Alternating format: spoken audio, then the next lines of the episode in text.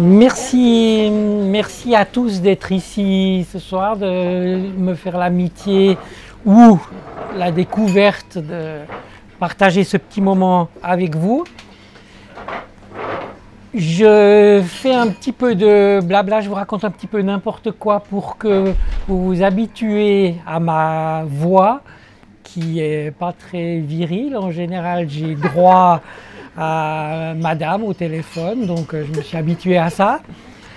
Je ne sais pas si vous m'entendez bien comme ça, si ça, si ça va marcher au niveau du son.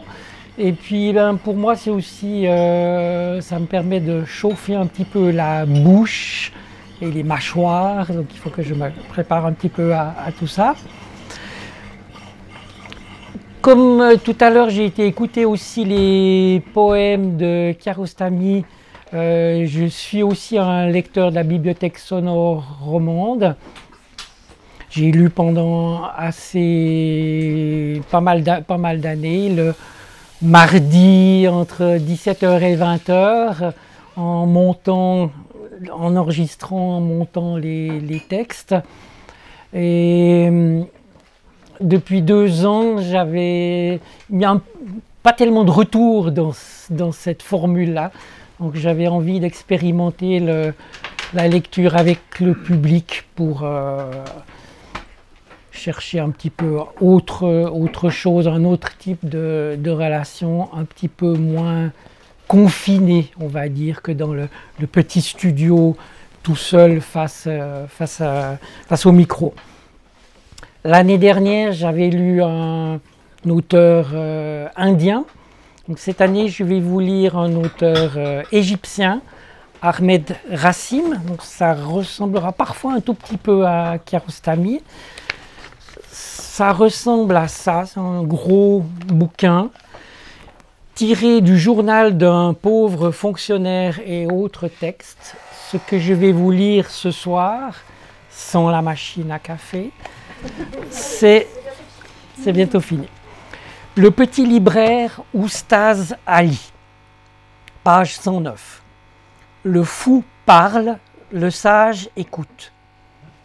L'homme dont il est question dans ces pages était un libraire vieux et pauvre. Il vendait des livres instructifs dans les jardins publics.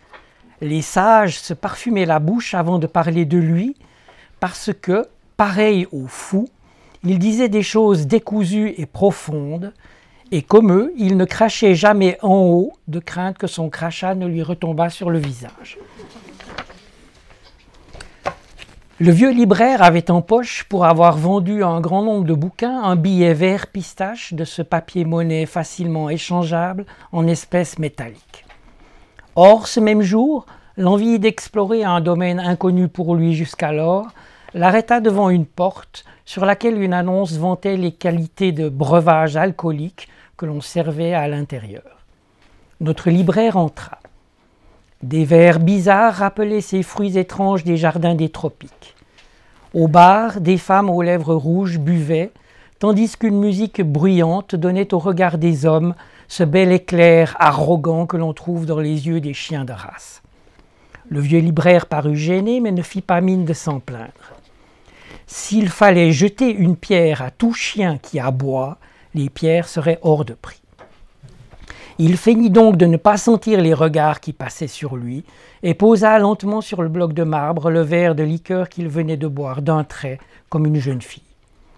Notre ami regardait les mains de la serveuse, dont la pâleur faisait songer à la tristesse des oiseaux en cage. Le voyant seul, la jeune serveuse lui dit Voulez-vous un sweepstake? Il ne comprit pas, mais il n'hésita pas à le prendre. Le billet coûte dix shillings, dit la serveuse. 10 shillings Ses mains étaient douces et pâles. Elles voltaient pareilles à des moineaux de bouteille en bouteille. Le vieux libraire prit un billet en souriant. Peut-être en même temps regrettait-il ce geste et se disait-il chiffonnier étant ses jambes plus loin que sa couverture. Autour de lui, des hommes riaient parce que l'un d'eux avait dit à haute voix Tout homme peut tenter la fortune, un vidongeur peut devenir millionnaire. Le petit libraire comprit que c'était à lui que s'adressait le rire des hommes, et il aurait voulu pouvoir leur dire Celui qui dispose du aîné est libre de badigeonner le cul de son âne. Mais il ne leur dit rien, le silence aussi est une réponse. Du fond de son cœur, un sourire monta à illuminer ses yeux. Il regarda longuement le billet en pensant Au fond, pourquoi ai-je pris ce billet? Mais la voix de la serveuse était restée dans son oreille. Vous gagnerez peut-être. Le petit libraire possédait une femme dont le visage ridé était pâle comme une pêche défraîchie et qui souriait toujours en le voyant. Heureuse de son sort, elle pensait qu'un oignon donné par le bien-aimé vaut un mouton. Elle aimait son mari comme s'il eût été son fils. Aux yeux de sa mère, le singe n'a-t-il pas la grâce d'une gazelle? En rentrant, le vieux libraire expliqua à sa femme comment il venait de tenter la chance qui jusqu'alors semblait les ignorer. Il ne parut pas partager, elle ne parut pas partager sa joie. Non qu'elle se doutât que dans les buvettes de la ville se trouvaient des jeunes filles aux mains pâles qui servent les clients, elle semblait mécontente en regardant le billet, comme si le gros lot leur était déjà échu, avec cet autre lot d'ennui inévitable que la richesse apporterait dans leurs habitudes. Que ferait-elle de cette richesse si l'amour de son mari devait en être le prix? Elle voyait déjà le fantôme de leur bonheur évoluant à leur côté dans les salons mondains de la ville et dans le hall des grands hôtels, pendant que le regard des femmes cherchait les yeux de son mari. Cette image lui ayant glacé les mains, elle déchira le billet lentement pendant que son mari la regardait. On eût dit qu'elle éprouvait de la volupté à étouffer au berceau cette fortune lointaine qui menaçait leur paisible vie. Le petit libraire ne marqua aucune surprise. Il embrassa sa femme sur la joue et sans mot dire se mit à table. Après le repas, il quitta comme d'habitude sa demeure.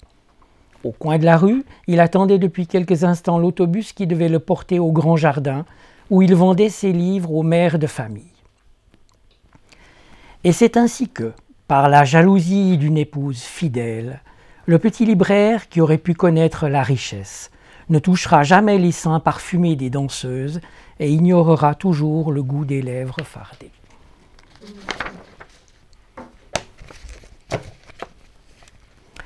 Parce qu'il était maigre comme une branche desséchée, il éprouvait pour sa femme beaucoup de tendresse. Elle était la lueur blanche de sa vie. Mais ce qui est écrit sur le front, l'œil le verra, car cela se réalise.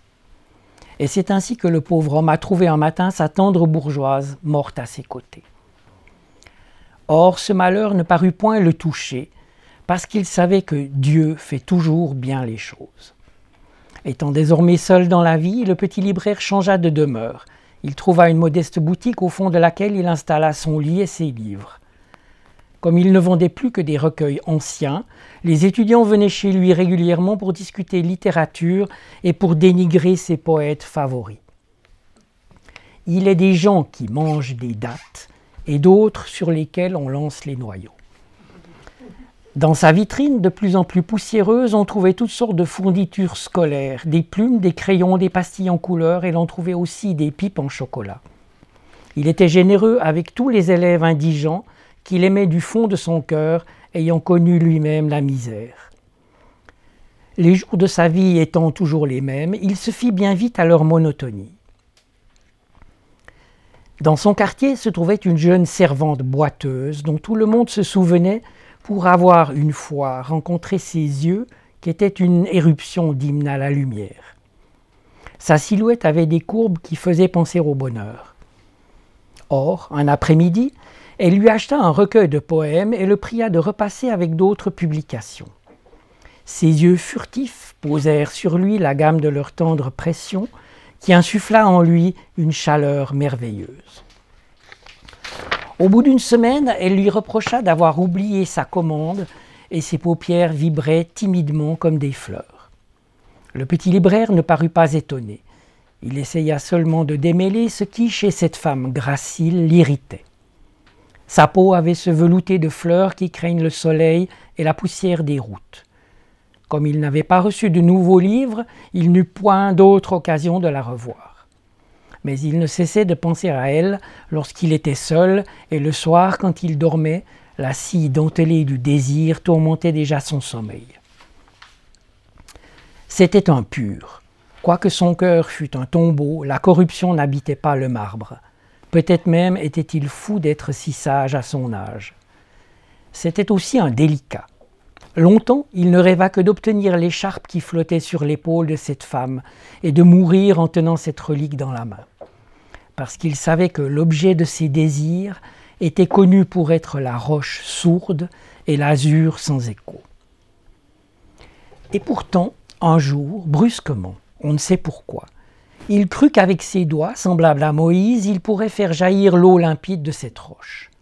La vie, que vaudrait-elle sans le baume d'un visage souriant? Et c'est ainsi que, inspiré, il lui adressa quelques lignes. Mais il ne reçut en guise de réponse que le proverbe suivant Depuis quand les ânes connaissent-ils le goût du gingembre pour prétendre en manger? Assis sur un banc dans un vieux parc, il réalisa que l'aimé se moquait du côté nocturne de son âme, pour lui faire de la peine. Ses yeux se chargèrent de regrets. Il avait l'air d'une maison dont les habitants venaient de mourir.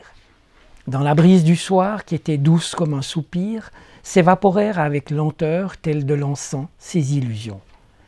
Il repensa au proverbe, sans le moindre étonnement, revit clairement le visage de son destin, et un nuage lourd sembla peser sur lui. Mais il secoua cette torpeur passagère et se dirigea à pas lents vers sa demeure. Sa chambre était froide mais point déserte.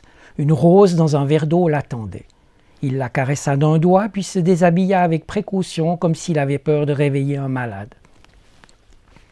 Dans son lit, il ferma les yeux et dans la nuit noire imagina celle qu'il aimait étendue à ses côtés.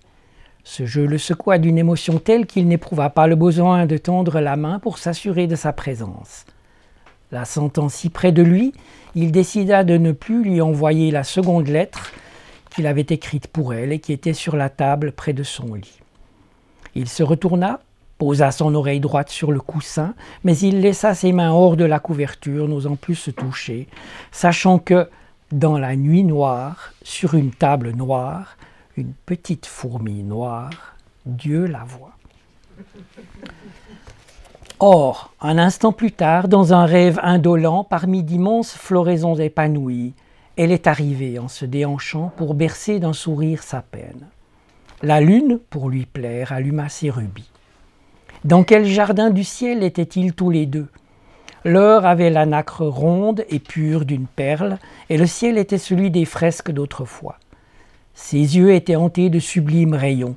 Elle avait cette tendresse féline des femmes qui s'allonge dans les gravures et dont les lèvres semblent brûlantes d'amour inapaisé.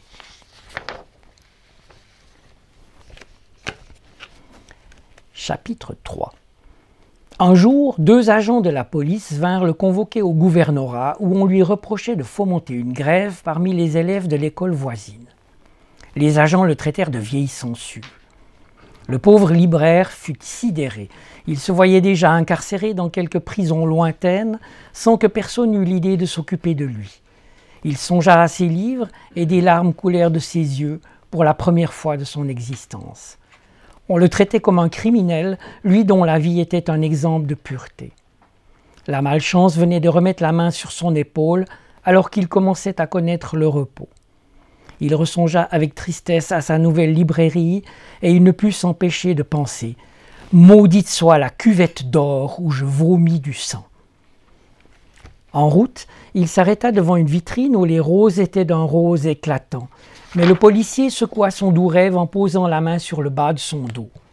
Ce geste indécent ne l'étonna pas, Dieu tenait encore à purifier son âme. Il songea alors à sa vie, qui était longue comme une phrase mal construite, et il récita quelques versets du Coran pour conjurer le mauvais œil.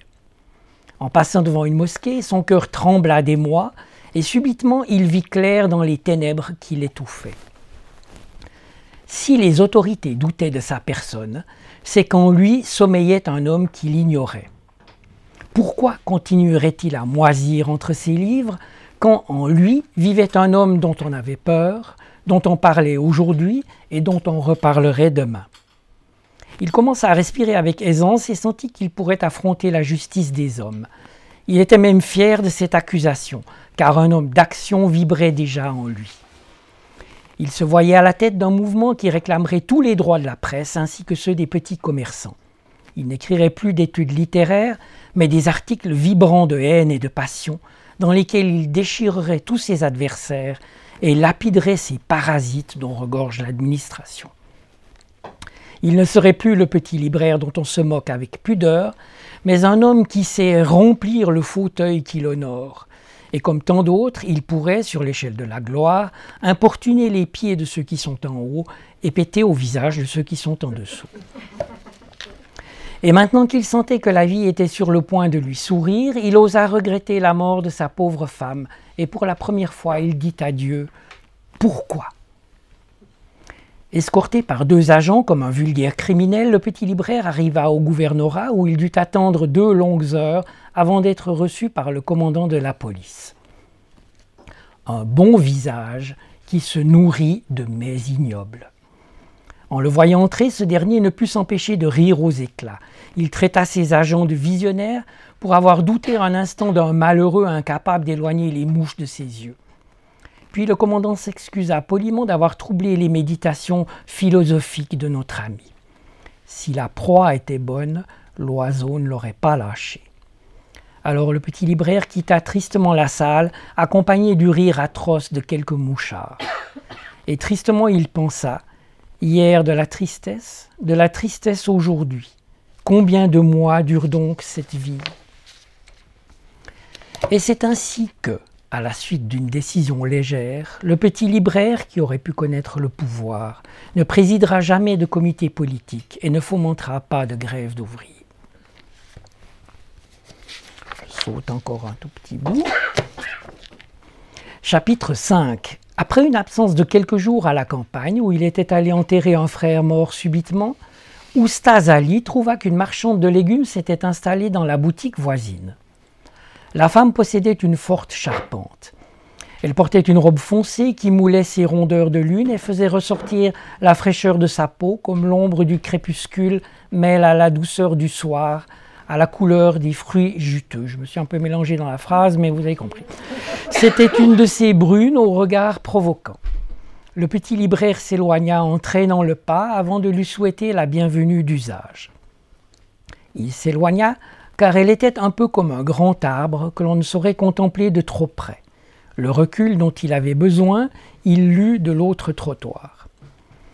La nouvelle boutique ne possédait qu'un étalage. Les tomates posées parmi les laitues avaient l'air de roses perdues dans un champ. Les courgettes étagées se suivaient comme une armée gravissant une colline, et les choux-fleurs sur les lentilles rappelaient ces nuages livides qui pèsent sur le désert.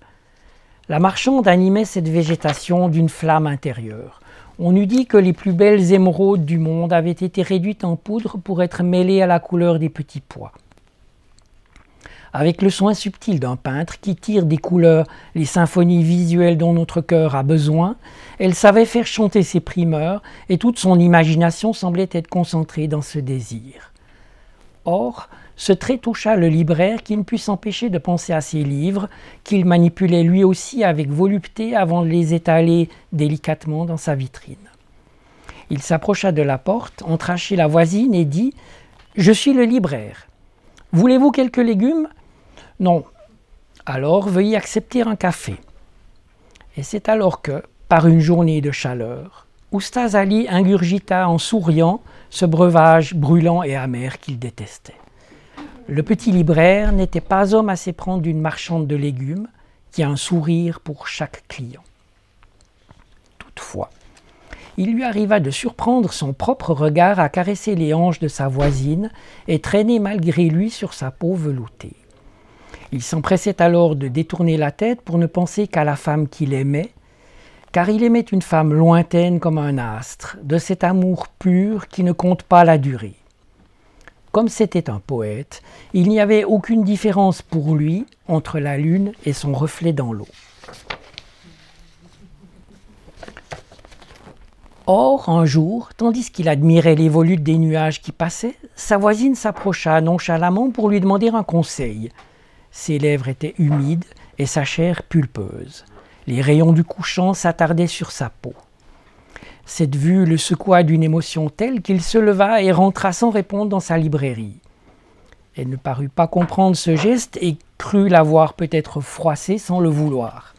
Et ce ne fut qu'au bout de deux jours que la marchande de légumes se décida à revenir trouver son voisin pour lui demander l'explication de son étrange attitude. Alors le petit libraire dit en la regardant d'un air menaçant Le soleil projetait votre ombre sur mon corps. Vous entendez Sur mon corps. Cette ombre mouvante devenait voluptueuse. Or mon regard qui s'était posé sur votre front glissa malgré moi sur votre joue pour aller se blottir au coin de votre lèvre.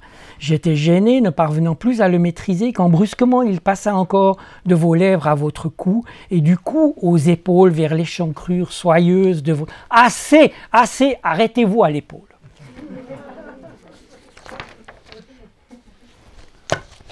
Les jours passaient.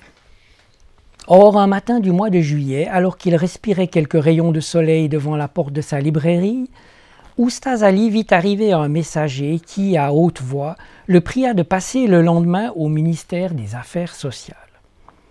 Un rayon passa dans ses yeux. La marchande de légumes eut, elle aussi, le même pressentiment. Elle s'approcha du petit libraire et, pour la première fois, lui dit quelques mots aimables.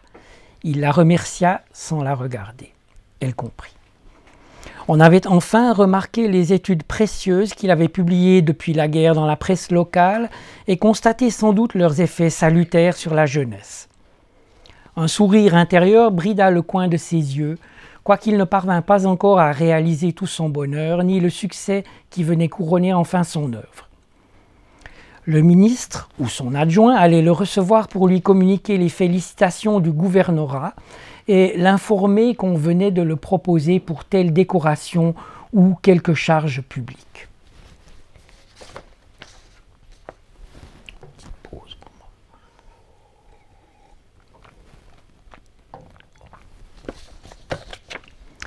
Oustaz Ali fit ce jour-là une longue sieste après laquelle il passa chez un des coiffeurs de la ville pour se faire couper les cheveux et laver la tête à l'eau de jasmin il n'a pas de quoi manger et se parfume les couilles. Il dîna dans un restaurant et comme la nuit était belle, il ne rentra chez lui qu'au petit matin. Sa voisine avait déjà ouvert sa devanture, mais elle feignit de ne point le voir arriver. À midi, comme il était encore invisible, elle entra dans la librairie par la porte du fond pour voir ce qu'il devenait. Le pauvre vieux était brûlant de fièvre, étendu comme un sac vide sur son lit. Il avait pris froid la veille en se promenant avec, avec un vieil ami. Mais elle pensa encore au mauvais œil. Car l'œil envieux, qui met le feu aux champs de coton, qui abat les immeubles et constipe les jeunes filles, est capable de provoquer la fièvre et même la mort. Elle savait cela et savait que d'aucuns jalousaient le récent succès de son voisin. Cette fièvre vous passera en deux jours, lui dit-elle, Voici une tisane spéciale qu'il vous faut boire doucement et ces tranches d'oignons sont bonnes pour la fièvre. Gardez-les imbibées de vinaigre sur votre front. Car le front du pauvre homme brûlait comme un vieux four. Son regard était troublé par les gestes soyeux de sa voisine, dont il put enfin admirer de près les bras veinés comme un marbre précieux. Il eut aussi le loisir de constater que la mer n'avait pas la profondeur de ses yeux. Elle revenait toutes les heures avec une poterie dans laquelle brûlaient quelques encens mystérieux, destinés à aveugler le mauvais œil qui rôdait autour de la librairie.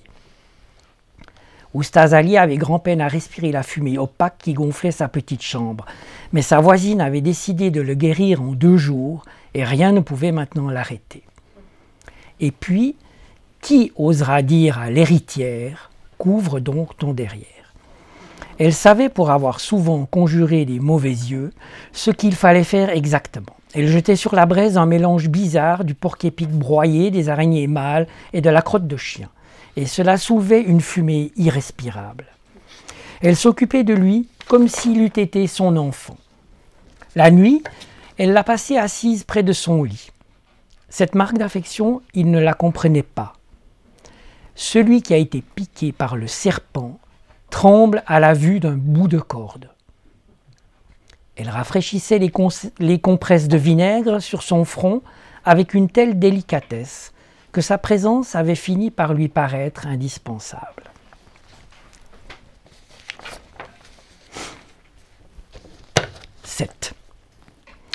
Celui qui goûte à la soupe du sultan se brûlera les lèvres. Le secrétaire qui le reçut au cabinet du ministre n'avait point l'air d'être au courant de sa convocation. Ce geste l'étonna, mais on ne tarda pas à découvrir le bureau compétent où un fonctionnaire le reçut avec une courtoisie purement administrative. Maudit soit le bain public qui me montre le cul de ceux dont je ne voudrais même pas voir le visage. Au bout de quelques minutes, l'enquête était ouverte. Le petit libraire se pinça le bras au point de se faire mal pour s'assurer qu'il ne rêvait pas et que c'était bien pour le questionner qu'on l'avait convoqué ce matin-là au ministère. Vous réalisez, j'espère, la gravité de votre cas. Il lui dit encore, et vous n'ignorez pas que nous sommes en pays musulman. Après quoi, on lui passa une page arrachée d'un recueil qui venait de paraître, contenant quelques lignes d'un poème qu'il avait écrit. Vous avez associé, lui dit-on froidement, des amours charnels à des souvenirs islamiques. Or, cette attitude déplaisante à l'égard de Dieu ne peut être tolérée. Relisez votre propre texte. Le ministre trouve cela vulgaire et grossier. Seul t'insulte réellement celui qui te rapporte les insultes des autres. Le petit libraire relut cette page qui le transporta aux jours heureux de sa jeunesse. Il revit l'image d'une jeune fille avec laquelle il visitait la ville du Caire et qui s'étonnait de ne point le voir ému devant les arabesques émaillant l'architecture de certaines mosquées. Et le poète disait à sa blonde camarade qu'il était incapable d'admirer l'art des hommes quand elle, l'œuvre de Dieu, vibrait à ses côtés. Dites-moi ce que vous en pensez, demanda le haut fonctionnaire. Contre la vipère, nous prîmes des précautions, mais nul ne songea à l'existence du scorpion. Le pauvre homme avoua qu'il trouvait ce poème délicieux. Comment? Délicieux. Et il le relut encore à haute voix, puis il demanda au fonctionnaire où était le passage injurieux. Comme celui-ci le regardait avec une certaine gêne, le petit libraire demanda la permission de se retirer, songeant à la fin du pouls sur la tête du chauve. On vous convoquera un jour de la semaine prochaine, dit encore le haut fonctionnaire énergiquement. L'inimitié d'un prince, mais pas celle d'un gardien. Alors le pauvre homme quitta le ministère et se dirigea à pas lents vers sa librairie, en pensant à ses rêves qui semblaient suivre les nuages et à tous ses espoirs qui s'envolaient en fumée. Quelques voisins auxquels la marchande de légumes offrait des limonades l'attendaient pour lui dire leur joie et lui présenter les fleurs de leur amitié. Au bout de quelque temps, Oustaz Ali se rendit compte qu'il ne pourrait plus continuer à vivre dans ce quartier. Il finit par trouver une boutique dans une rue plus aérée de l'autre côté de la ville. Mais les feuilles les plus vertes tombent un jour de l'arbre et sont emportées comme les autres par le vent. Et c'est ainsi qu'on trouva un matin, accroché à sa porte, une pancarte informant les passants que la librairie était à vendre. Cette nouvelle étonna son vieil ami le pharmacien d'en face, qui ne comprenait pas la cause de cette brusque décision. Il vint jusqu'à lui pour avoir de ses nouvelles. Et alors, demanda-t-il inquiet, que fais-tu? Au bout de quelques secondes, le petit libraire dit J'écoute la voix de cette rue. Elle dessine en couleur les formes qui passent. C'est la voix du peuple. Elle est pure, comme dans ces chansons qui touchent toujours le fond de notre cœur. Le vieux pharmacien rajusta ses lunettes. Il n'était pas homme à croire que le libraire fût capable d'écouter calmement la mélodie des marchands ambulants au moment de liquider sa boutique et de plier bagages. C'est tout de même injuste, dit le pharmacien, injuste que des êtres comme nous en soient là, quand des épiciers vivent dans l'opulence. C'est toi qui es injuste de récriminer, mon ami. Si tu ne peux placer tes drogues aussi facilement que les boîtes de conserve, à qui la faute? À ce compte, il est injuste également que tu sois capable d'admirer les femmes qui passent alors que tant de braves gens sont aveugles. Est-il équitable que tu puisses faire trois repas par jour alors qu'il y a de par le monde d'innocents cancéreux qui souffrent atrocement? La vie t'a comblé, de quoi te plains-tu? Comme le pharmacien semblait regretter de ne point voir son ami plus démoralisé, il lui posa à nouveau la même question. Bien, mais à quoi penses-tu? Je vends de vieux bouquins et toi de vieilles drogues, alors que la plupart des gens se portent bien. À qui la faute? Mais écoute cette voix mélodieuse et admire le génie de cet homme qui transporte à la fois dans une boîte des brosses, des lames de rasoir et des bagues. Il vend même des lacets et du savon à barbe, il vend de l'eau de Cologne et des épingles de sûreté. Voilà la clé de son succès. Et cet autre qui chante d'une voix voluptueuse que toute jolie femme baisse vers moi ses yeux si elle possède un primus à réparer. Primus, à moi les primus. Il module ses dernières syllabes avec une lamentation tellement pathétique que l'on ne peut s'empêcher de lui confier son primus. Tout cela est très beau, mais toi, que comptes-tu faire en quittant ton logis demanda encore le pharmacien inquiet. Que devient l'oiseau qui a quitté son nid? Que devient le fruit qui tombe un jour de l'arbre? Où va la feuille coupée que le vent entraîne? Qu'importe. Et où va donc te mener ce fatalisme aveugle? Vers les hommes de Dieu qui raisonnent sainement. Là d'attendre les promesses de son ami le pharmacien qui devait le tirer de cette impasse, le petit libraire finit par accepter le premier travail qui s'offrait à lui. Celui qui compte sur le vagin de sa voisine risque de passer la nuit la verge en feu.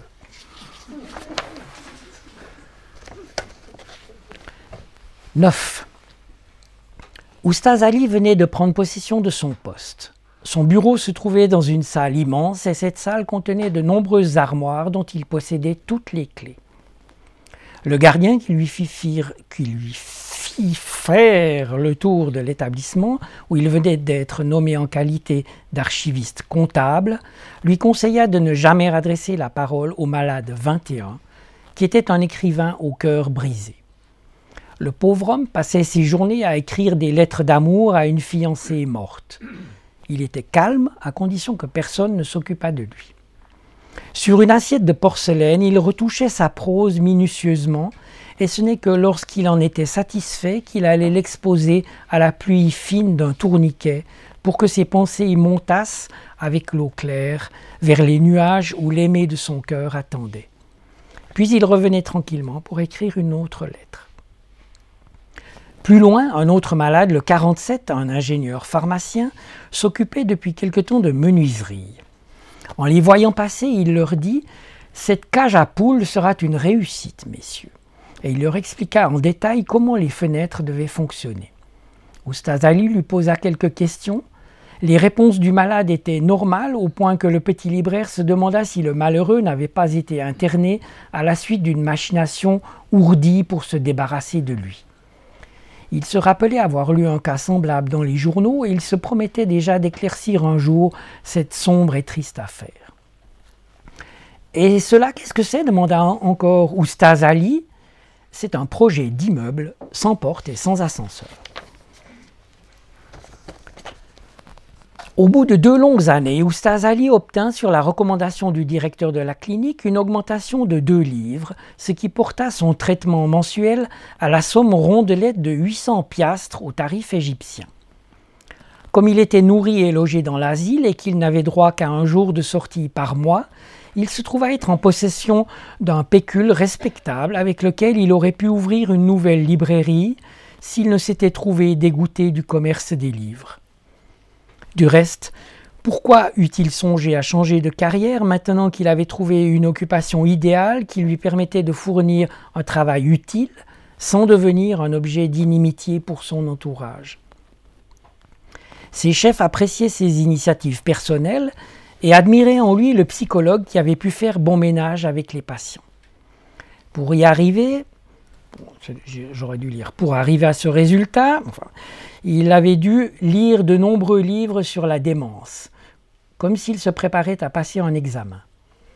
C'est alors qu'il avait pu comprendre ces hommes dont la logique n'était pas tellement différente de la nôtre. Ses amis de la ville ne comprenaient pas son entêtement à vouloir continuer cette vie alors qu'il eût pu trouver une autre situation. Que ne travaillez-vous à ce compte-là chez un épicier? Vous vivriez au moins parmi des êtres normaux. Mais Oustaz Ali n'était pas de cet avis, maintenant qu'il savait combien certains fous de l'asile étaient plus sains que bien des gens en liberté.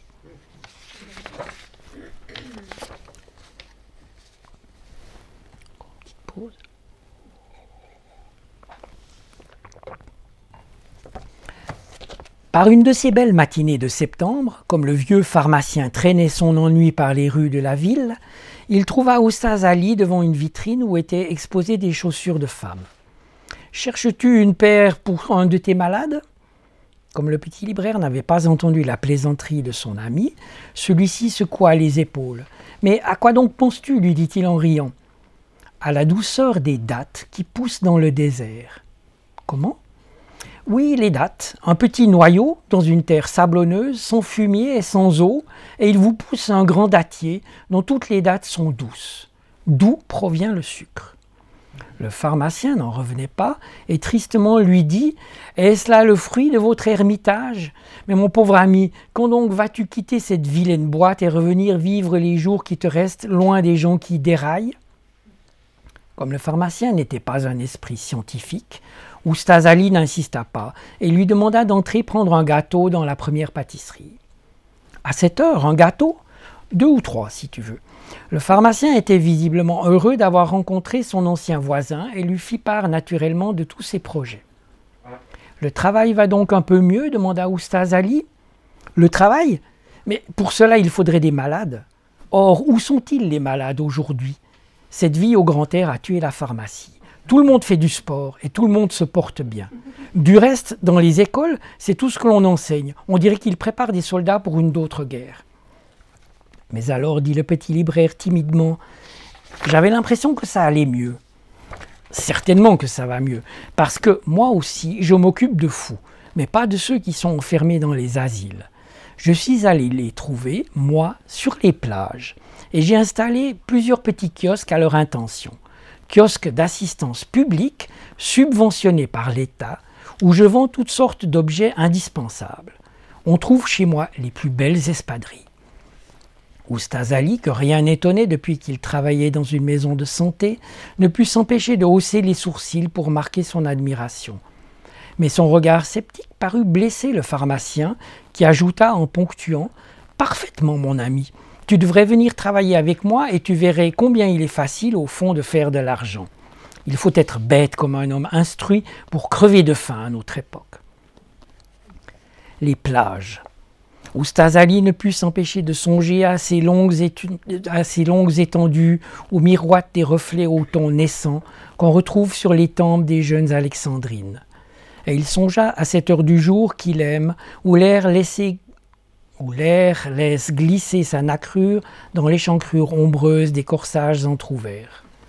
Reverra-t-il un jour ces jeunes filles, visages dorés par les caresses du soleil, corps onduleux qui s'épanouissent avec l'aisance d'une gerbe, reins creux où l'ombre remuait avec la surface ondulante? Elles possédaient toutes ce lyrisme des jeunes plantes qui montent pour boire le jour. Et lorsque les rayons du soir se posaient sur elles, on ressentait comme des baisers qu'on étouffe. Le vieux pharmacien alluma une cigarette, tira quelques bouffées et dit encore Je vends de l'iode, du coton et de l'eau boriquée. Je vends aussi des lunettes et cela ne m'empêche pas d'être heureux. Je vends des bonnets de bain et je vends des espadrilles. La paire me revient à trois piastres, eh bien je les revends à trente, comme des petits pains. Ils étaient déjà dans la rue quand un homme d'une cinquantaine d'années s'approcha gauchement du pharmacien, qui le reçut en criant comme s'il eût été un chien galeux. L'homme s'excusait de n'avoir pu le trouver depuis quelques jours à la pharmacie. La belle affaire, est-ce là une excuse?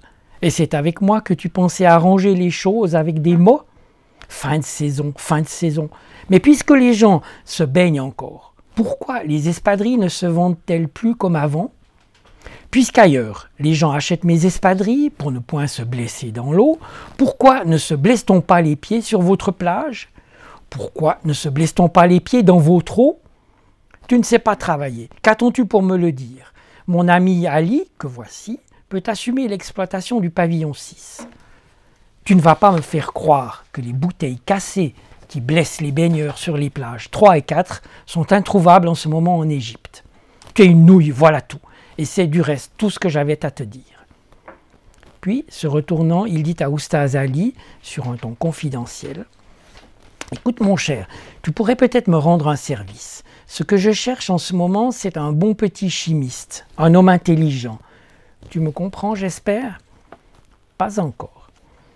Je possède une grande quantité de cette huile dont les baigneurs s'enduisent le corps avant de prendre leur bain. Et je possède aussi naturellement toutes sortes de crèmes pour guérir les cloques et les brûlures. Or, le soleil n'est pas très fort en cette saison et je me trouve avec un gros stock de crème sur le dos.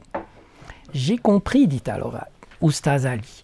Tu voudrais en somme un bon chimiste capable de transformer légèrement ton huile pour la rendre pas exactement corrosive, mais moins efficace, afin que tu puisses écouler tout ton stock. Le pharmacien éclata de rire et ne put s'empêcher d'embrasser son vieil ami sur les joues. Tu es l'homme qu'il me faut, mais tu préfères consacrer ta vie auprès de quelques inconscients. N'est-ce pas décevant?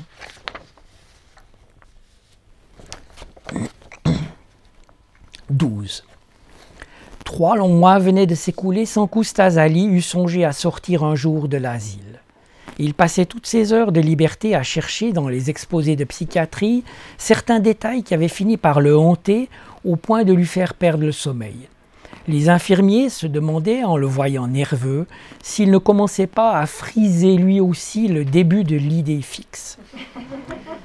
Son jour de congé étant arrivé, il décida cette fois d'aller le passer très loin, à la campagne, pour ne plus penser à ses malades qu'il chérissait d'une façon maladive. Il décida d'aller déjeuner au barrage, dans une guinguette qu'il fréquentait au temps de sa jeunesse, et qui était réputée pour son zébib et son kebab. En arrivant sous la treille qui ombrageait le petit jardin, il trouva, car le monde est petit, on a raison de le dire, il trouva son ancienne voisine, la marchande de légumes, qui le reçut en souriant. Je suis venu pour vous souhaiter le bonjour. Les années passées à la clinique l'ayant habitué à trouver normal les affirmations les plus bizarres, Oustaz Ali répondit naturellement qu'il était très touché de cette délicate attention. Puis, réalisant brusquement qu'il était dans le petit café des barrages avec elle, il osa demander Mais comment avez-vous avez su que je venais, puisque je l'ignorais moi-même ce matin? Je vous ai vu arriver. J'habite dans cet établissement qui appartient à ma sœur. Vous vous souvenez, la veuve Elle vient de trouver un mari, et moi aussi du reste.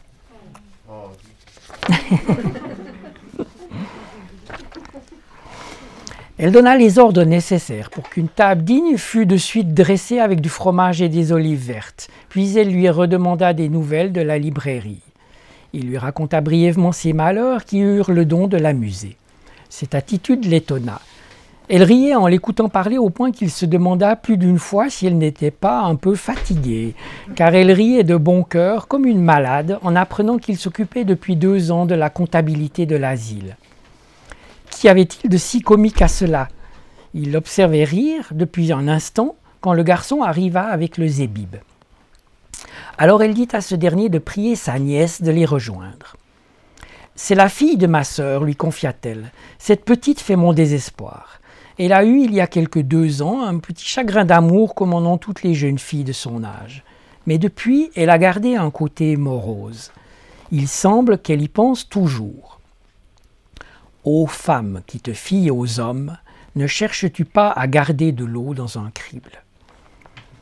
C'est de son âge, dit Oustaz Ali. Tant mieux, cela prouve qu'elle possède une âme inquiète. Vous n'avez rien à craindre à ce sujet, ce n'est qu'au bout de la troisième année que cela devient de la manie qui peut mal tourner. Et tandis qu'elle lui préparait un second zébib, Oustazali vit arriver la frêle jeune fille de vingt ans. Ses yeux exprimaient en effet la douleur des rêves brisés, mais ses sourcils, semblables à des ailes, laissaient deviner que le démon qui sommeillait en elle allait bientôt reprendre son essor. Elle s'approcha en souriant. Voici ton poète, dit la tante en présentant Oustaz Ali. Et s'adressant à lui, elle connaît certains de vos poèmes par cœur. Vous devriez être fier, ya Oustaz, d'avoir une si belle admiratrice. Le brave Oustaz était sidéré. Il ne trouvait rien à dire. Il se contenta de la regarder puisqu'elle était belle. On eût dit que l'air avait condensé sa couleur fruitée sur sa peau. Le pauvre Oustazali était capable de rester des heures ainsi, sans trouver l'audace nécessaire pour dire quelques mots aimables, car quelque chose comme une symphonie silencieuse errait autour de lui avec les palpitations colorées du jour. N'est-ce pas qu'elle est bête de penser encore à lui? Alors Oustaz éclata. Je voudrais avoir mal aux dents pour oublier qu'il existe sur cette terre des idiots comme ce type-là. Où est donc cette brute? Et quel est son nom pour que je lui adresse un poème d'insulte? Prenez donc un zébib avec nous, jeune fille. Il prit un zébib avec eux en attendant l'heure du déjeuner. Et elle s'amusa elle aussi des histoires du petit libraire. Elle riait sans frein de tout ce qu'il disait. Et vous n'écrivez plus là-bas demanda-t-elle. Quoi, des poèmes aux malades? Cette réponse banale suffisait pour déclencher un long fou rire qui éclairait comme un soleil son visage. Au fond, la vie est belle quand le zébib est bon. La tante était désolée de constater qu'il fut encore seul dans la vie. Mais comment faites-vous donc pour pouvoir vivre sans femme? Iqbalé, que voici, est assez grande pour pouvoir vous entendre. Allons, dites-moi, comment avez-vous résolu le problème de la solitude? Comme tous les célibataires, très très simplement. Quelle horreur Mais ces femmes sont incapables d'une émotion sincère. Qu'importe, ce sont des techniciennes, des techniciennes de la tendresse et du plaisir.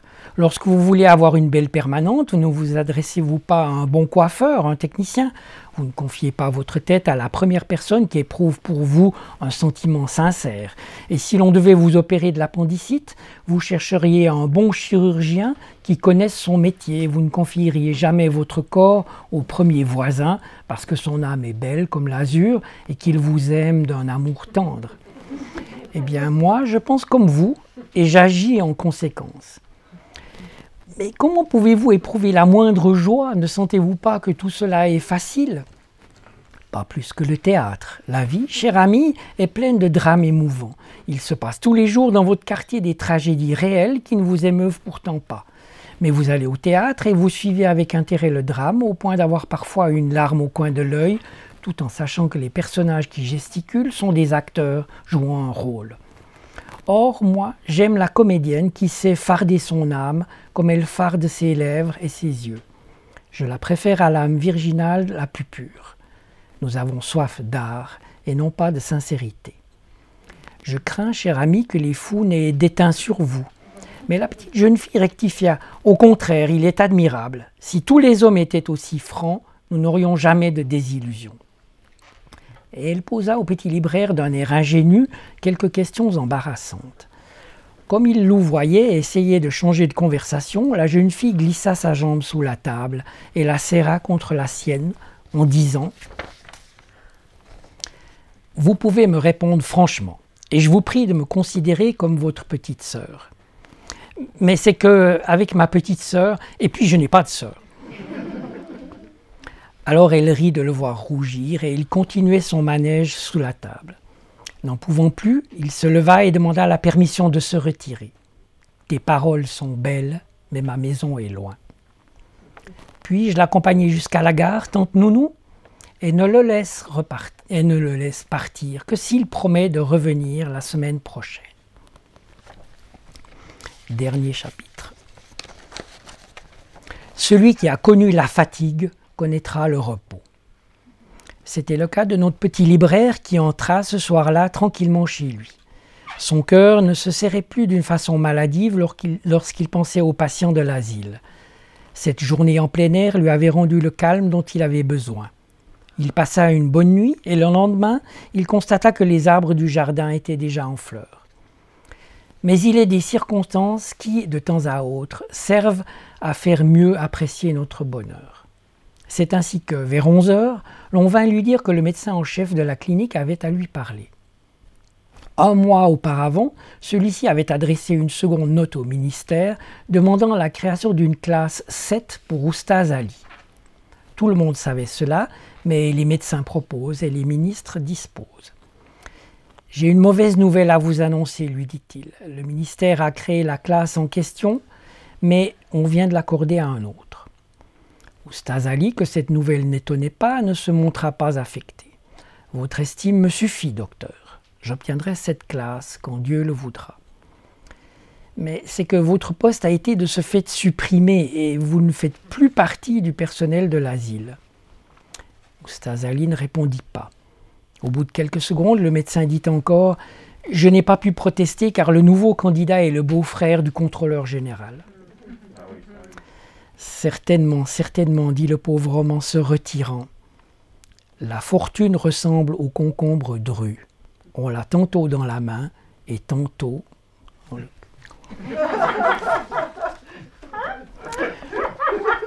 Quand il fut seul, il sentit tout de même combien cette décision l'avait secoué. Qu'allait-il devenir maintenant? Mais ce n'était pas le moment d'y songer. Et puis, que devient la feuille qui tombe un jour de l'arbre? Il sortit et marcha lentement dans le jardin. Il fit le tour de la propriété comme un somnambule, s'arrêtant de temps à autre pour regarder quelques malades. Puis il alla s'enfermer dans sa chambre. Lorsque ses effets furent prêts, il attendit encore quelques heures. De sa fenêtre, il admira une dernière fois le paysage où une mosquée levait son minaret vers le ciel comme un flambeau de cire. Et à trois heures de l'après-midi, pendant que tous les infirmiers se reposaient, il se dirigea doucement vers la porte de l'asile, sa petite valise à la main.